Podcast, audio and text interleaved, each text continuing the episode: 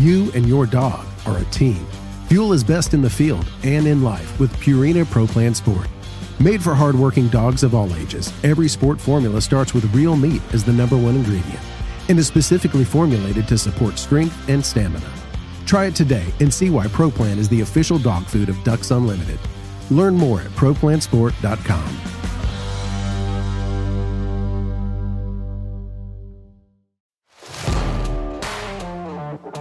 Welcome to the Ducks Unlimited podcast, the only podcast about all things waterfowl.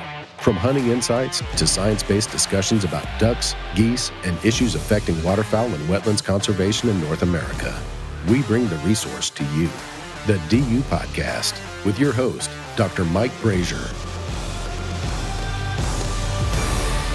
Today, we're going to be discussing a topic that we've touched on in the past, but is fundamental to the conservation planning and habitat management that we do for waterfowl during the non breeding period. Specifically, we're going to be digging into a bit of detail on carrying capacity, foraging threshold, maybe a little bioenergetic modeling, really exciting stuff. And in season three of the DU podcast, I believe it was episode 17, it, it was released in September of 2020, if my sleuthing here is correct. We discussed duck energy days. Most of our hunters that are out there listening to this and have read DU magazines or have, have done any kind of research into habitat management for waterfowl will have probably at some point stumbled upon that phrase, Duck Energy Days, and how it's used. And we have an opportunity here to follow up on that conversation and learn a little more about some of the recent science that has been conducted to understand one of the more specific components of bioenergetic modeling, that being something known as a giving up density or a foraging threshold. And we're going to get into all the, the details, the nitty gritty of that. To help us with this conversation, I'm happy to welcome back to the podcast a previous guest on the on the show, Dr. Heath Hagy, waterfowl ecologist for the U.S. Fish and Wildlife Service National Wildlife Refuge System in the Southeast region. Heath? Thanks, Mike. It's great to have you back. Appreciate it. You, uh, as, as I mentioned before, you and I have been in the same sphere of waterfowl research. You and I both have, have done, as through our, our past work, have investigated various aspects of bioenergetic models for waterfowl conservation planning. That's a big part of what you do now. Mm-hmm. And it was a huge part of what I did when I was working for the Gulf Coast Joint Venture. But uh, your research in particular dug deeply into one specific parameter. I mean, you learned a lot more, right? But one specific parameter in our bioenergetic models, and it relates to um, foraging thresholds. You know, the point at which, and you're going to talk about all this, but basically, or giving up density, the point at which birds stop foraging in a given in a given area. But let's start at a pretty high level here. When we do habitat management for wildlife in general, we're trying to we're trying to affect resources that that the animals need right? And we can kind of go back to a concept of carrying capacity, you know, as sort of a, a foundational component of, of understanding what we need to do to support desired populations of any group of, of animals. Where does carrying capacity come into play? What is it, and why is that sort of an important concept to understand? Thanks, Mike. Happy to do so. Um, so we'll just start as simply as we can. Um, carrying capacity, I would say, simply the number of animals that an area can support at any given time. Um, so if we think about um, a, a, region like the Delta of Arkansas or the Delta region of, of Mississippi, there are only so many mallards that that area, or let's say dabbling ducks, there are only so many dabbling ducks that that area can support because there are space limitations. There's only so many wetlands that are there during the winter.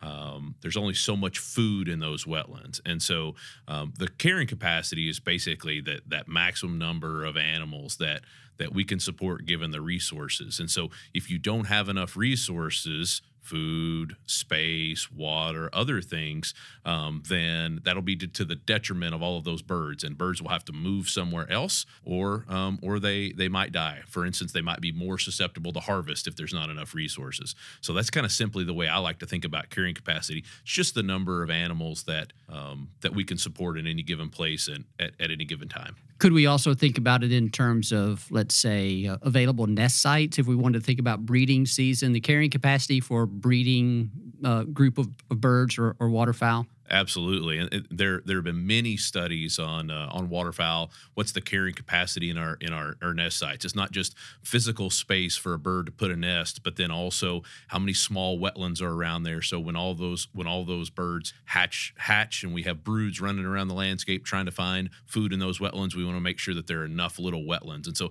there's only so many breeding pairs, for instance, that you know that that an acre of prairie in in North Dakota can can support. So that is a critical concept for understanding the basis of habitat conservation and habitat management, habitat enhancement, restoration. If we understand this concept and if we have population targets, if we if we have well, for waterfowl, as we've talked about on a previous episode, an understanding of the number of waterfowl that we want to support on refuges or in the southeastern U.S. or in the, the, the Mississippi Alluvial Valley. The next critical step there would be what? Uh, identifying the limit, the most limiting resource yeah, it's a good question. In the National Wildlife Refuge System, what we try really hard to do is not be the limiting factor. We want to make sure that as best as we can, we want to provide enough resources, whatever those are, whatever those limiting factors are, we want to provide enough resources so that we're not the cause of lowering that carrying capacity, if you will. Um, uh, so, for instance, for for wintering waterfowl, um, we often use uh, food. We often think about food as an important factor. We have space and sanctuary and other things, but food is an important factor for wintering waterfowl. Um, there's uh, very large pop- populations in the fall. You know, we have millions and millions of waterfowl that um, that use the southeast every year, migrate here um, for three, four, even five months, depending on the species that they're gonna they're gonna spend that amount of time here. So that's a lot of mouths to feed, and so we want to make sure that um, on refuges and in in in uh, uh, and kind of complementing our, our partners and private lands and, and, and our state agencies um, that we provide enough food so that the food is not a limiting factor as much as possible for for waterfowl. Um, we want to have large populations go back north in the spring so that they can um, uh, they can initiate nest and uh, then we can have a big fall flight again next year within waterfowl, we'll kind of shift here to be more specific on, on waterfowl here as we go forward. But within this idea of carrying capacity, how much of a given resource do we need to support population of a certain size? And we know what that limiting resource is. And uh, uh, th- there's this idea of a, a, food limitation hypothesis as relates to the basis of our bioenergetic modeling for waterfowl during the non-breeding season, basically saying that for the most part of all the things that we think that, that waterfowl go through during the non-breeding season, we believe the one that is most likely likely to be constraining, have the potential to be constraining, is food. So that kind of takes us to the reason why, over for the past 40 or so years, there has been a great deal of research into foraging ecology of, of waterfowl. And foraging, foraging ecology itself, the, the study of how and why and where animals eat, where, where they feed, mm-hmm. um, is I mean that's a really rich uh, literature, you know, even well beyond waterfowl, and it's pretty fascinating to to dig into the details. But this idea that food is potentially limiting during the non breeding season is why we've invested so much in understanding the resources available in different habitat types, how we can maximize resources available in different habitat types, and then we kind of work all that into our conservation planning so we can figure out for a given population objective how much food we need. And if we know how much food is in a different habitat type, we know we can then kind of translate that to what are our habitat objectives for mm-hmm. a given uh, given type of, of habitat there. So foraging ecology has been something you you've had an interest in. I've had an interest in.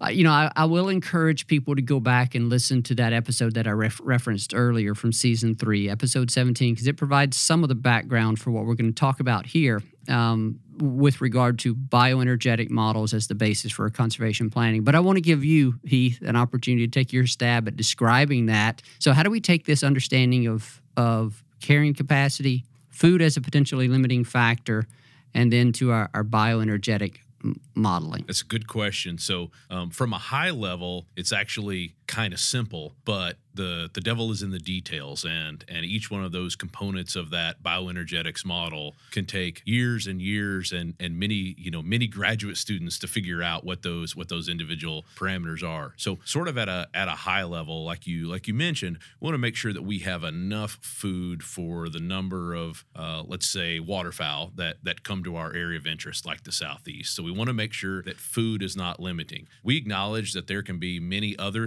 things that will limit that population potentially a dry summer in the prairie, so breeding habitat. Um, there may be things that they encounter on migration. There are things very much out of our control that that that that we can't do anything about um, that may also uh, affect the populations. But one thing we have at least some control over is the amount of food that we provide on the on the landscape and how we allow birds to to access that food. And so it is a one of probably our our one of our better uh, conservation planning metrics. And so what we do is we essentially figure out how much food that uh, or how many birds that we need to feed. All right, and then based on how many calories, so the daily energetic requirements of each one of those birds, we can figure that out. Then we know how much uh, what or the total calories we need to feed. We figure out how many wetlands are on the landscape, what kind of wetlands there are, um, how much food is in each one of those wetlands. Obviously, rice has a different amount of calories in it than does a, than does a, a deep water lake, for instance. Um, and so we figure out that, and then we see if there's any any difference in those. So do we have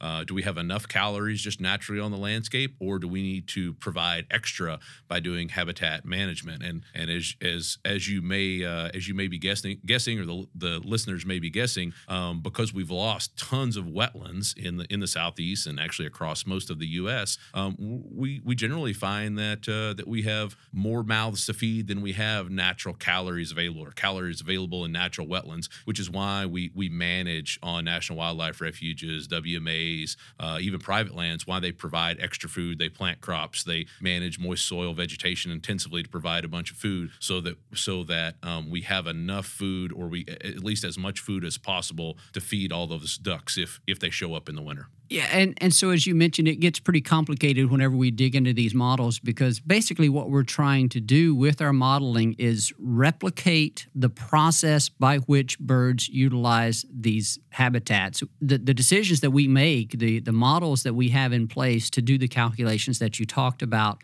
how much habitat do we need to support X number of ducks, it, it depends on our thinking and the way we, we've constructed those models accurately representing the way ducks make decisions, mm-hmm. right? And so that's where a lot of our science investments have gone to kind of understand. And that's where this foraging behavior, foraging ecology comes into play.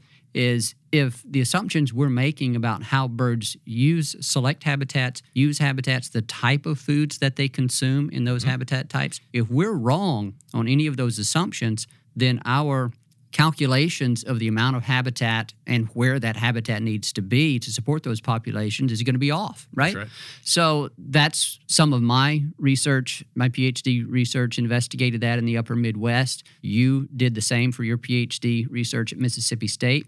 And and, and the gist of it is that, or at least for one of the research questions that you and I both tried to address, is the, the basic assumption that birds are going to use habitats differentially based on or I should say in proportion to the amount of food that's available in them right that's that's one of the basic assumptions mm-hmm. right and so then there's this other issue that you looked into in, in depth uh, of what's the point at which birds stop foraging in a wetland, foraging threshold or giving up density? Which do you prefer? When we're talking about the response of birds, giving up density is the is the right metric. Yeah. When, okay, so describe tell so tell us what that is. And we're gonna we're we're trying. You have two scientists on here, and we're trying to keep it non-technical. So, uh, what, what's it giving up density? That's it's right. a Two, challenge. It's probably the greatest challenge that we're going to have here in this podcast.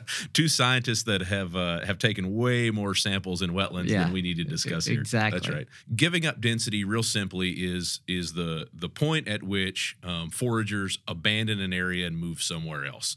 Um, so we'll, we'll keep this in the waterfowl world. Um, so if we think about a bunch of ducks, a bunch of dabbling ducks using a wetland, um, they generally will come in right after that wetland is available in early winter So right after you flood a wetland, um, there may be you know hundreds, thousands of birds that that come in and use that wetland, um, and they may use it for a week, a few days, a month or so. Generally, though, they're eventually they're going to move on and go somewhere else. And so at that point, when most of those foragers make that decision to stop foraging there and to and to physically move to a different wetland, that's sort of what you can think about as a giving up density. At what point did they did they give up? It just wasn't worth it anymore. What's what's interesting is that it's it's that's not a static number because the landscape changes throughout winter. You get rainfall, you get um, you know the impoundments being uh, being drained or filled up. You get more food becoming available, less food becoming available. The weather changes, the number of foragers, number of birds that comes that changes, and so you can actually sort of go through cycles. Um, I think many many of the if the listeners if they're duck hunters will have seen this probably where you're not sure why all the birds left a week ago and you're not exactly sure why they all came back today. Um, but food resources, not only in your wetland, but with respect to the changing conditions around them, make a huge difference in the in the choices that those birds are making in in where to forage. And so, how we sort of index that are uh, are those bird responses. So that's I guess as as simply as I can put giving up density, Mike. Yeah, thanks. And and as you you did mention, I, I hope we're able to kind of paint a picture of some of these concepts in a way that our listeners can can can relate to them. And as you mentioned, I think a lot of our listeners are going to be hunters. A lot of folks will have access to um, they may manage their own properties, and they may. I know if we're talking about some of the rice landscapes, they're going to, if they're duck hunters, they're going to be nervous about early flocks of geese coming in, landing in their field, and eating all this all the rice seed before the ducks come down. Right? Mm-hmm. Had, Dr. Tom Moorman was talking about a, um, a rice field that he had access to a few years ago, and early on in the season, geese showed up, and he, I think the term he used was goosed. I was goosed. oh, they they ate all my food. So this that concept there, where you have let's geese in this case come in, eat all the rice seed, and and then people are disappointed because oh, there's nothing left for the ducks. I mean, and so the reason they're disappointed there is it's this basic concept of there is a point at which there may still be some food there, but it's not worth the ducks' energy to come and try to find that food, right? And so that's kind of how we can relate to it in, in terms of what we see in, in terms of a bird response. Absolutely. So,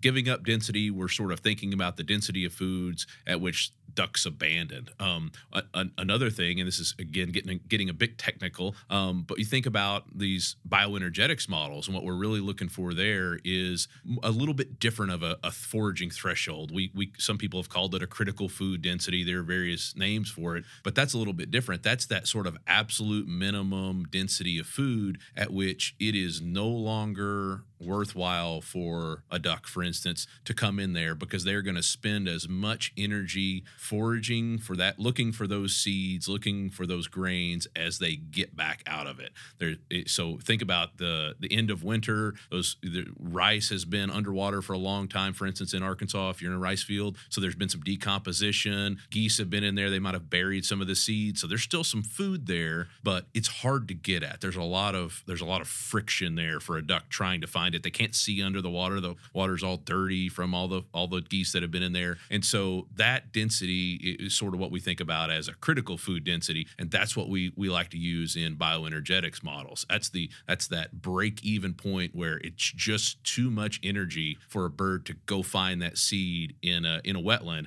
as it is. Um, so they just don't get anything for that for that expended energy. And so from an application standpoint within that model, what we do is if we can identify that threshold value, whatever it is, 50 kilograms, mm-hmm. or if it's 180 kilograms per hectare, that's the number that we basically subtract off from our estimate of total food available in a given uh, habitat type, right? Because Correct. we have to assume that once it gets down below that level, it's not going to be energetically profitable to, to access, to acquire, right? And then that would be the application of a foraging threshold within our bioenergetic modeling.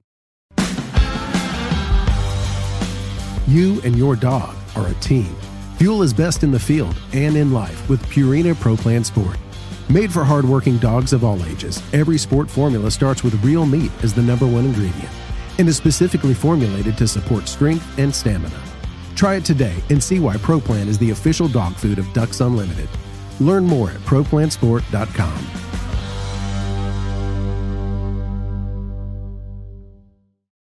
Okay, Heath. So I want to try to make this a little less technical.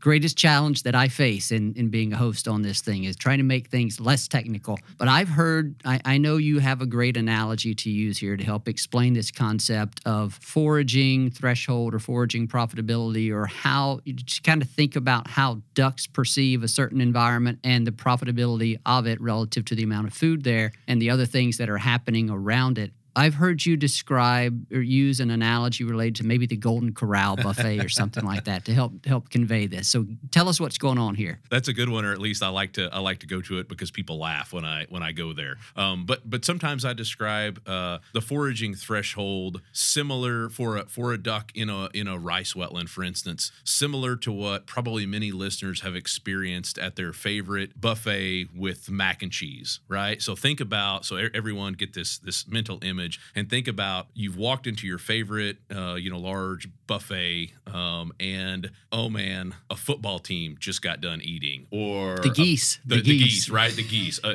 that was that was a bunch of little league teams, right? The geese, you know, or whatever it is, right? So, or a big crowd just left, and so you're sort of one. You get your plate, and you're sort of wandering around, and you're trying to figure out which foraging patch is worth it for you. Which tray? With. That's right. That's exactly right. So foraging patch is a tray, and so you know you you you you see the you see the, the, the prime rib or whatever over there, and you're like, yeah, maybe I'll get over there in a in a minute. So I've got some information, mm-hmm. right? So, so that you have some information, just like the ducks have some information. But you you know you walk by and you really like mac and cheese, you really like the rice, but it's sort of that that crusted mac and cheese that's left around there after the after the football team kind of burnt, stuck got, to the edges. Yeah, that's that, that's that's it. So you could pick up the the spoon and sort of scrape at the edges of that burned mac and cheese, but most people are not going to. Most people are going to move right along. They're going to go find a different foraging patch. They're going to go to the prime rib. They're going to go get some rolls, whatever, and they're going to they're going to wait for that to be replenished. And so it that's sort of the same thing. All of that mac and cheese wasn't gone. It just wasn't worth me to deal with. I didn't want the leftovers. I didn't want the stuff that had been burned and foraged on for for a long time. Um, you know, by the football team. And so that's sort of the same decisions that a duck has to make. They have to come along. They have to um, assess how much food is there. So they forage a lot. That doesn't ne- necessarily mean that they're getting resources. They have to stick their head underwater. They have to sample. They have to figure out if there how much food is there, what kind of food is there,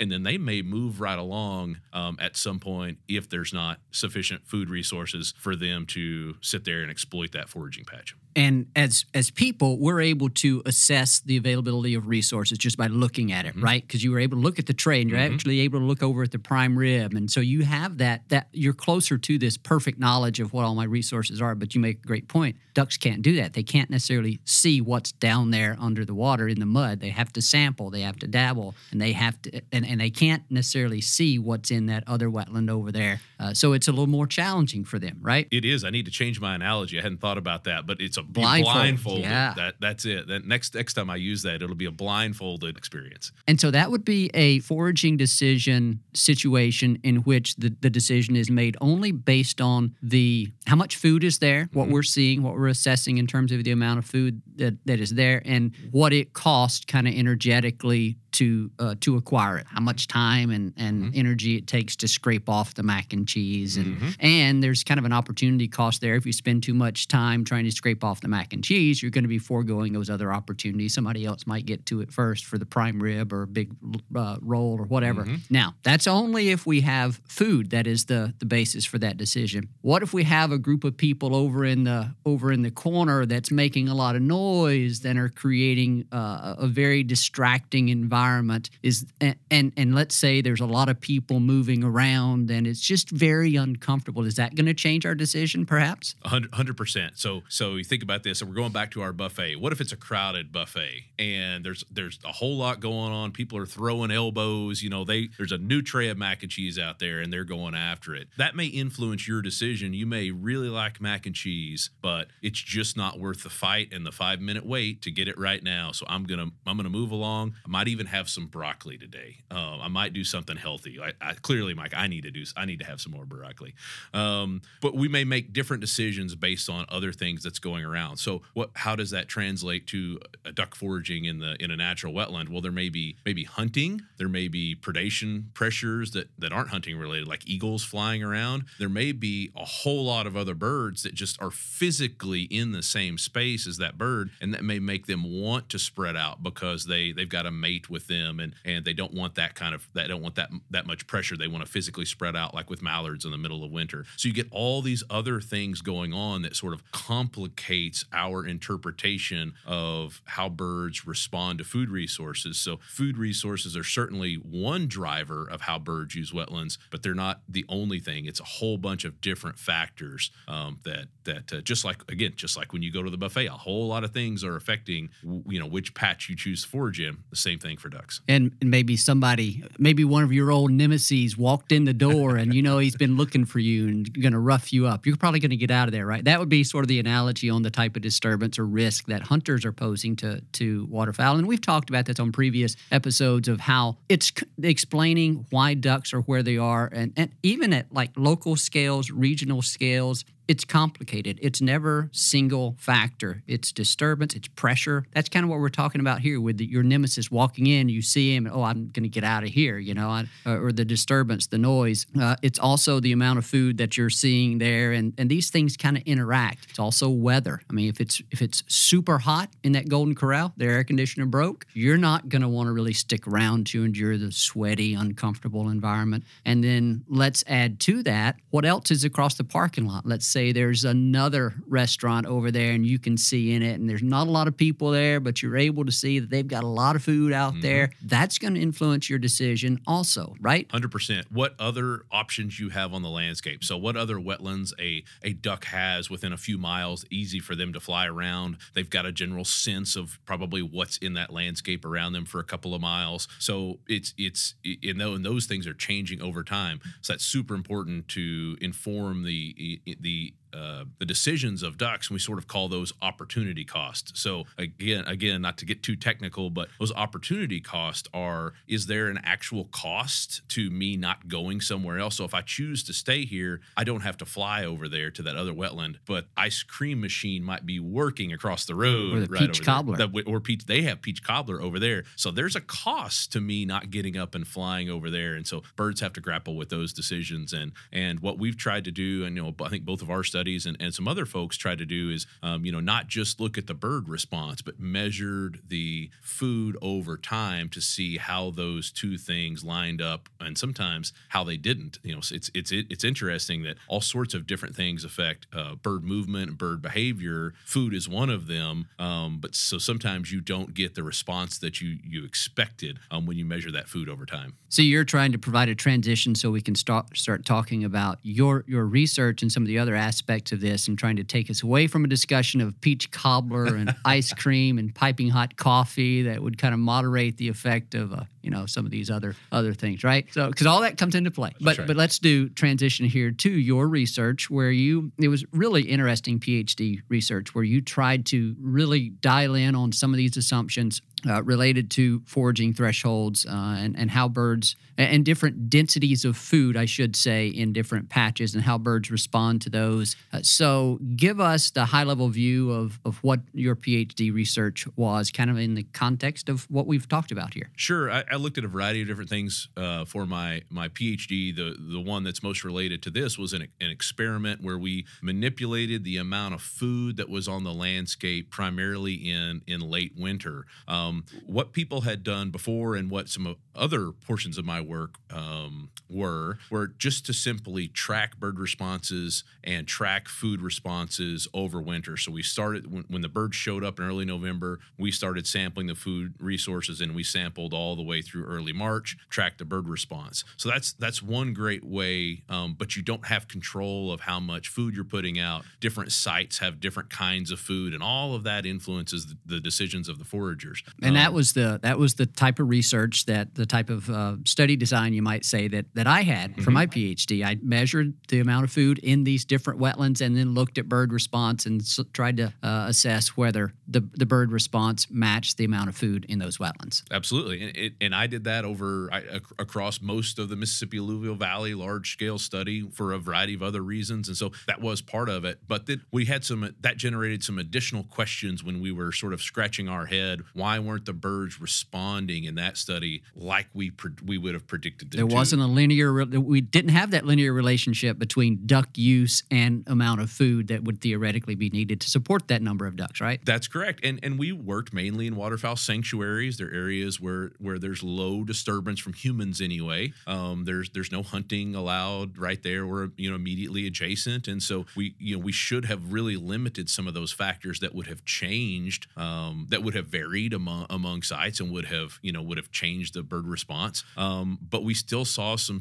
some really unexpected differences in in how much food in those patterns of food utilization, how far um, how far down really the birds were able to take the food. In some wetlands where there were lots of ducks, you know they ate half the food. In other ones they ate you know nine tenths of the food. What what was driving that? And so what we did is we d- designed a little experiment in late winter to um, supplementally put out um, uh, three different known densities of uh, of food. We used we used Japanese millet as I recall, and we had uh, sort of a low density, what we thought was approximately the the, the foraging threshold in rice fields at 50 kilograms per hectare, about 50 50 or 60 pounds per acre of food, and then we had an, a, a, a moderate value, and then we had a, a treatment with a lot of uh, a lot of food out there, and and what we saw was a, was a bit unexpected. What we saw was that for the first few weeks, when when birds probably could sort of perceive those differences, they did act like we expected them to. There were more birds in that really heavy treatment where there was lots of food than the one with not very much, although there weren't as big a differences as there should have been. For instance, the birds sort of overutilized the low density treatments and underutilized the high density treatments.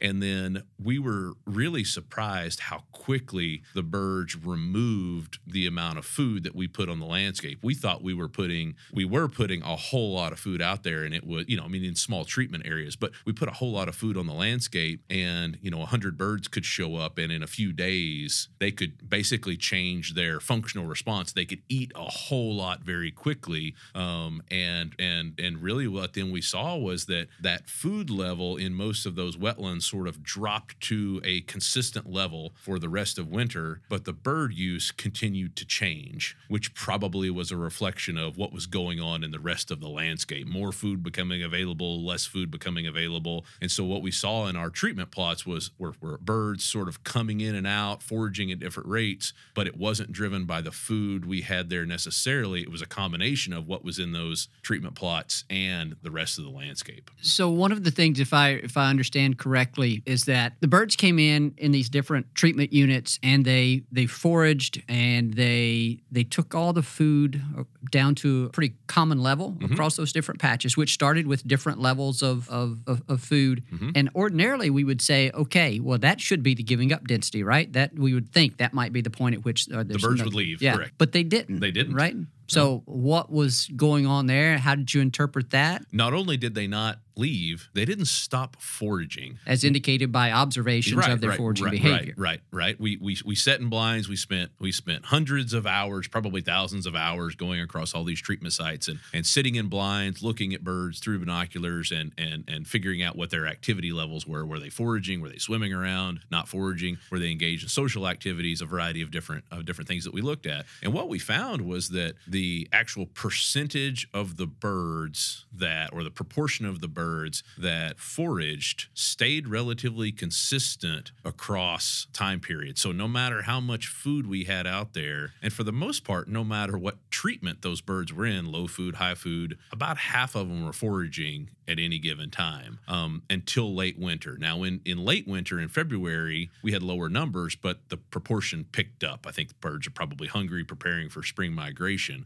But what was interesting is that we were not able to demonstrate that giving up density as far as bird responses. So in terms of them leaving. that's right. They they they wouldn't leave, and they and even when they were still there, they continued to sample in the wetland. They continued to forage, um, and that was a bit unexpected for us. What what we what we sort of our interpretation was that of course we were working in bird sanctuaries, and so it's a safe place during the day. I should clarify these are all daily diurnal or daily observations. Um, but those birds were in a safe place. They probably could go elsewhere at night and fulfill their large inner energy requirements, and so they were just using sort of that safe place during the day, maybe grabbing a few invertebrates, picking up a few seeds here and there. But really, what they were doing is um, is sort of stay is sort of moving around the landscape with respect to what else was going on outside our treatment plots, rather than anything we could control inside those.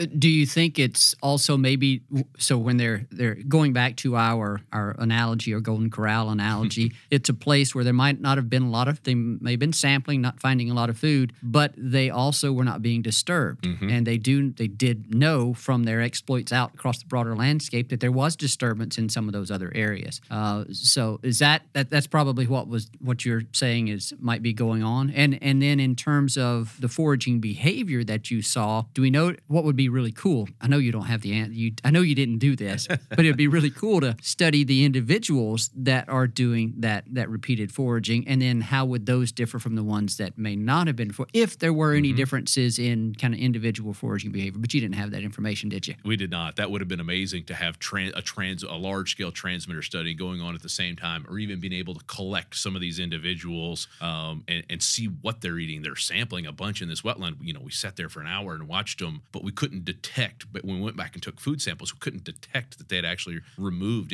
a significant amount of seeds. And so, and you didn't collect any of the birds to see what they were were were eating. Correct. So, were the Correct. ones that were foraging and not getting anything? Were they young birds? Were they exactly in poor condition? You don't have any yet yeah we yeah we, we don't have any any of that information. So, so, sort of yeah sort of what we what what what we made out of that is that you know we sort of have to be cautious trying to predict um, food densities using only bird numbers because it's especially in sanctuaries it's just much more complicated than that. There are many other factors on the landscape that drive distribution abundance and foraging rates. And the things going on around your wetland especially at you know that larger landscape scale hugely important in determining you know how many many uh, how many birds you have and what they're what they're doing and when they get there. You know, so that means that sometimes you know we can as as as duck hunters we can scratch our scratch our heads. You know, I have set the table, I have the perfect conditions, but it may be that everyone around you has also set the table, and so you know there's not a lot of marginal difference between those those those uh, those different food patches, and it's not really driving them to yours or driving them away from yours, and so it's just much more complicated to try to predict bird abundance and behavior uh, with food than what than what we initially thought. And we talked earlier about the role of, of disturbance and noisy environments in affecting decisions relative to foraging or anything else. And in theory, you could have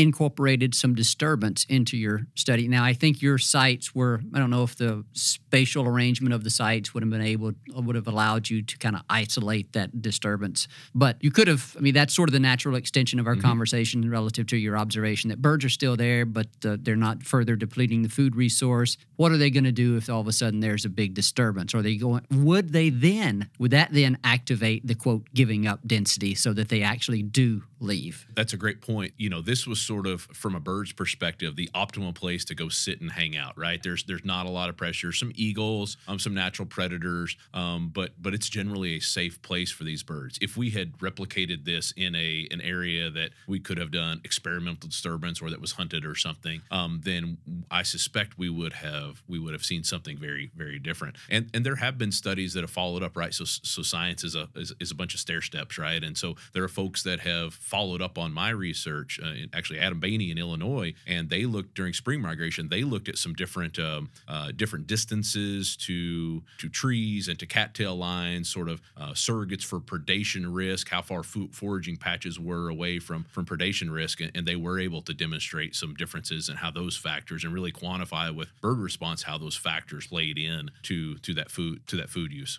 So the observation that you had birds that were staying in the wetland and continuing to forage, although so not really getting no indi- indication they were getting any food from that. Led you and let's see, your your research partner there was a gentleman by the name of Kaminski. Is Yeah, that th- I right? think Rick Kaminski, that's uh, right. Rick Kaminski. Dr. Rick name Kaminski. is familiar. Oh yeah, that's right. I know Rick. I actually talked to him yesterday. So yes, so led led you to uh, to sort of coin a, a term foraging availability threshold. Is that Mhm. right? Mhm. And and so that's different from a giving up density. It is right. So so giving up density that's that's something that that actually can tell us a little bit about predation risk and sort of these other factors in the landscape maybe more so than tells us about the the energetic profitability. So it gives us a relative measure of there of that but not an absolute measure. And so when we were talking about we were talking about a, a threshold a critical food density or that that that sort of critical uh, threshold or the buffet example you know we're talking about you know there's not enough energy. It's not worth my time to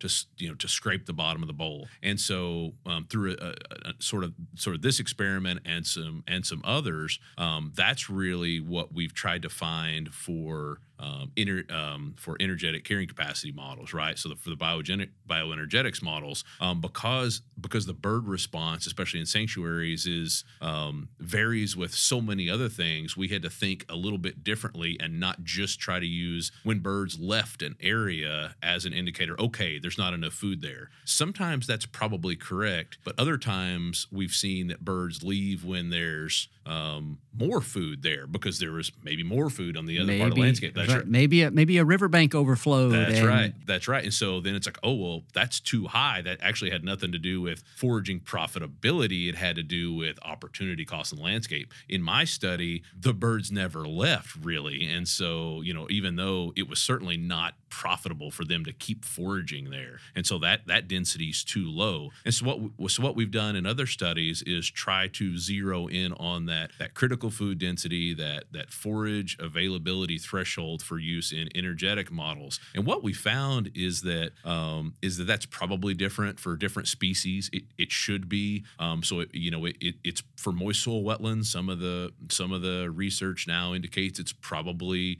uh, much higher than it is for rice fields. It also this is interesting. It gets complicated, but it, it you know it probably is very different for a green winged teal than for a mallard as compared to a a a, uh, a snow goose, for for instance. And so, um, when you're thinking about these quote unquote relatively simple, I think is how I put it earlier, bioenergetics models. As I said, the devil is in the details. And so, yeah, we can grab a number real quick and put it in there and move on with our life. But when when this these army of graduate students begin trying to test all these assumptions, what we found is that it's actually much more complicated than what we what we initially thought. Yeah, and so the the listener may be thinking, all right, well, you've you have these assumptions in your model, you test them, and they don't hold up. So what do you what do you do? Well, we adjust the model as best we can, but then we also look forward to a different type of model that might enable us to better capture some of these dynamic activities and the, the spatial orientation, spatial distribution of habitats on the landscape. And ideally, if we had some index of disturbance on the landscape and, and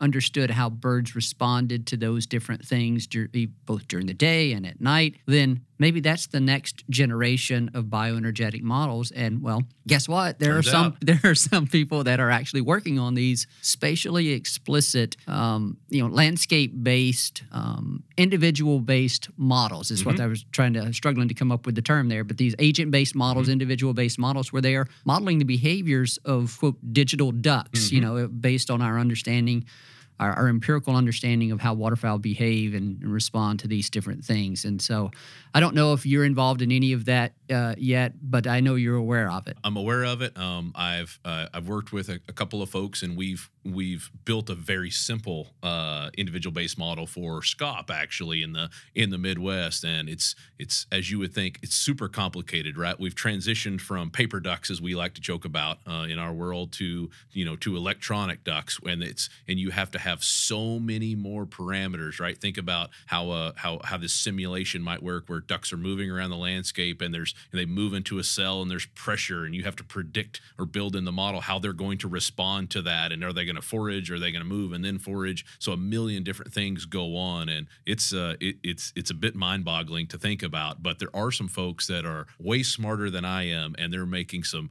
um, really nice advances with that. And and I agree with you, Mike. I think that's going to be the next iteration of uh, of bioenergetic models, and we're going to learn a lot when uh, when when we can build those things more efficiently when they become available for um, for more species. And some of the work that we spoke with you previously about in terms of uh, how the National Wildlife Refuge System allocates its sanctuary or, or, or, or manages its sanctuary spatially and how much, and that would be uh, that would that's where that really comes into play because that spatial those types of new models would accommodate the spatial orientation spatial configuration and juxtaposition of all these different types of habitats. 100% that is super exciting for us because then we transition from having to sort of only think about the food and ignore everything else because analytically that's sort of all we can handle to thinking about all of these different factors in combination. And sure we're we're, we're trying to figure out how ducks feed and how much food they remove and so we can put enough habitat on the ground but also we can think about the same time how they respond to disturbance even even in this simulated way um, and that's going to tell us uh, much more we need to know for for sanctuary management on refuges. We're going to start wrapping this up. I have one question related to this but it's going to be sort of a hard left eh, maybe yeah slight left turn okay. but i want to ask it before we get out here. But the other thing that i'll say at this point eh, to our listeners while you're trying to digest all of the all the terms and all the scientific mumbo jumbo that Heath and I have tried to avoid, but invariably we're unable to uh, unable to avoid. We we did incorporate if there's any any aspect of this conversation that you have questions about or want us to elaborate on. Hey, drop us a line. DU podcast at ducks.org. Heath is is local. He's easy to get a hold of and would be happy to. I think he'd be happy, happy to, to. happy to come back and and revisit any of these topics or tangential or whatever in in more detail. So, the related question that I wanted to end on with here, and it's something I had written down and I want to make sure I ask what do we know about how waterfowl forage on individuals' seeds. We didn't, and different types of seeds, we didn't even get into that mm-hmm. aspect of, of your research and the uh, some of the other work that you conducted documenting all the different types of moist soil seeds in these, or natural seeds in these, uh, in these moist soil wetlands. You look at a rice field, most of it's going to be rice seed, uh, you know, and, mm-hmm. and, and so in a more natural type of wetland, there's a plethora of different seeds and other uh, tubers, rootstocks, and they differ in size, they differ in nutritional content. But what do we know about how waterfowl forage on those different food items? Do they specialize? Do they get in there and let's just say only feed on the macaroni, or do they take the broccoli? If you have a big plate of broccoli and macaroni and cheese and and uh, whatever other kind of food item you want to throw in there, and do they do they indiscriminately forage off of that? Great series of questions there, and the short answer is we know a lot less than we maybe thought we knew. Uh, when you start to dig into it, um, we've had lots of studies over the last, well, you know, from from the late 1930s through the late 1980s. We had had lots of studies across the uh, the U.S. that have looked at food use by ducks. What do they eat? So what what are, what's in the birds? And so we have a actually a really complete picture of the number of different things that they eat and you know the relative number that of occurrence right? So are there a lot of millet seeds?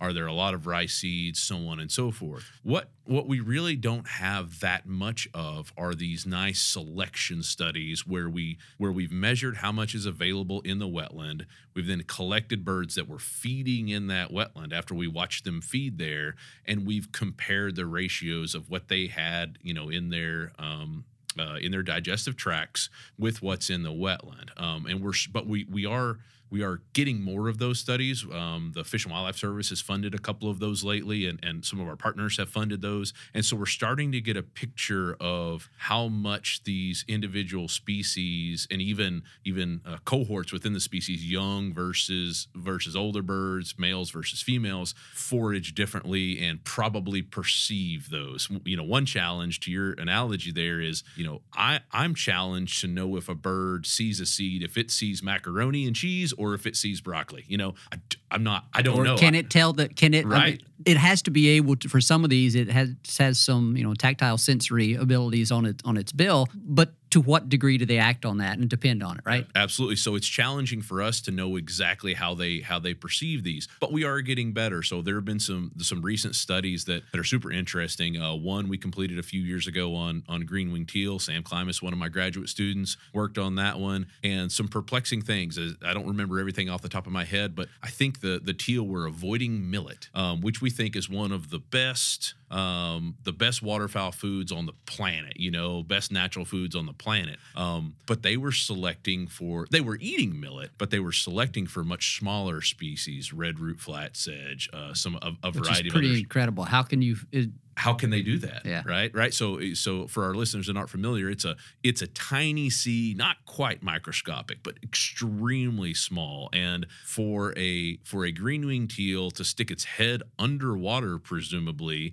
where they can't see, they can they can um, they they they are foraging tactily, so they're grabbing bits of dirt and detritus and kind of kind of uh, biting down on those, sucking the water, sucking that through their lamellae, through the comb-like structures in their bill, to try to to to try to imagine that they're selecting for different seeds, especially really small ones, um, is sort of mind blowing. But that's that's what our study found, and and it looks like we're seeing some similar sorts of things um, in the in the Mississippi alluvial valley. So there's a study that's that's wrapping up at the University of Arkansas at Monticello, and they've collected mallards and uh, green wing teal and northern pintail, and we're looking at the same sorts of asking the same sorts of questions. Are they eating? Are they all eating the same thing, um, or are they eating and selecting different different food items. And so when we get the results of this that study and a few other ones, it's going to help us as as um, as managers, as habitat managers, as sort of consultants to our our refuge managers and and habitat managers to say, hey, you know, we, we've got a lot of you know your dabbling duck use here is driven by green wing teal.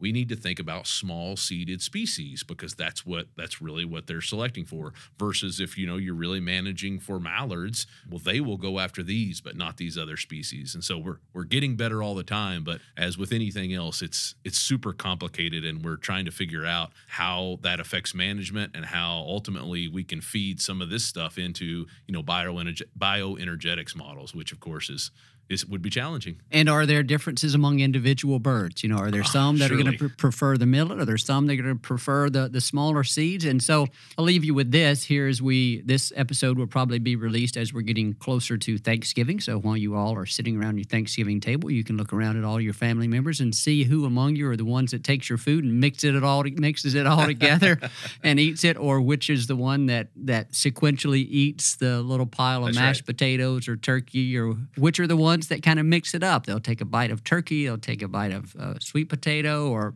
uh, whatever else. Uh, so, what what are the different foragers that you have at your table? That's Different- right. The the, uh, the the folks who mix the mashed potatoes and the corn, you know, you have them in your family. I do, right? And so you can you can do a little uh, little observation at Thanksgiving. I like that. Heath, thank you so much. I could come up with a dozen more questions and we could spend another hour talking about them. It's great to have you here with us. Thanks for spending your time sharing it with us and, and for your expertise on this. Thanks, Mike. Pleasure to be here. A special thanks to our guest on today's episode, Dr. Heath Hagy with U.S. Fish and Wildlife Service National Wildlife Refuge System Southeast Region. We greatly appreciate his time and, and sharing his expertise on this fascinating topic. As always, we thank our producer, Chris Isaac, for the great work that he does getting the podcast produced and out to you, our listener. And then to you, our listener, we thank you for your time and, and spending it with us here on the podcast. And we thank you for your support of wetlands and waterfowl conservation. Thank you for listening to this episode of the DU Podcast. Be sure to rate, review, and subscribe to the show. And visit www.ducks.org slash DU Podcast for resources based on today's topics, as well as access to more episodes. Opinions expressed by guests do not necessarily reflect those of Ducks Unlimited. Until next time, stay tuned to the Ducks.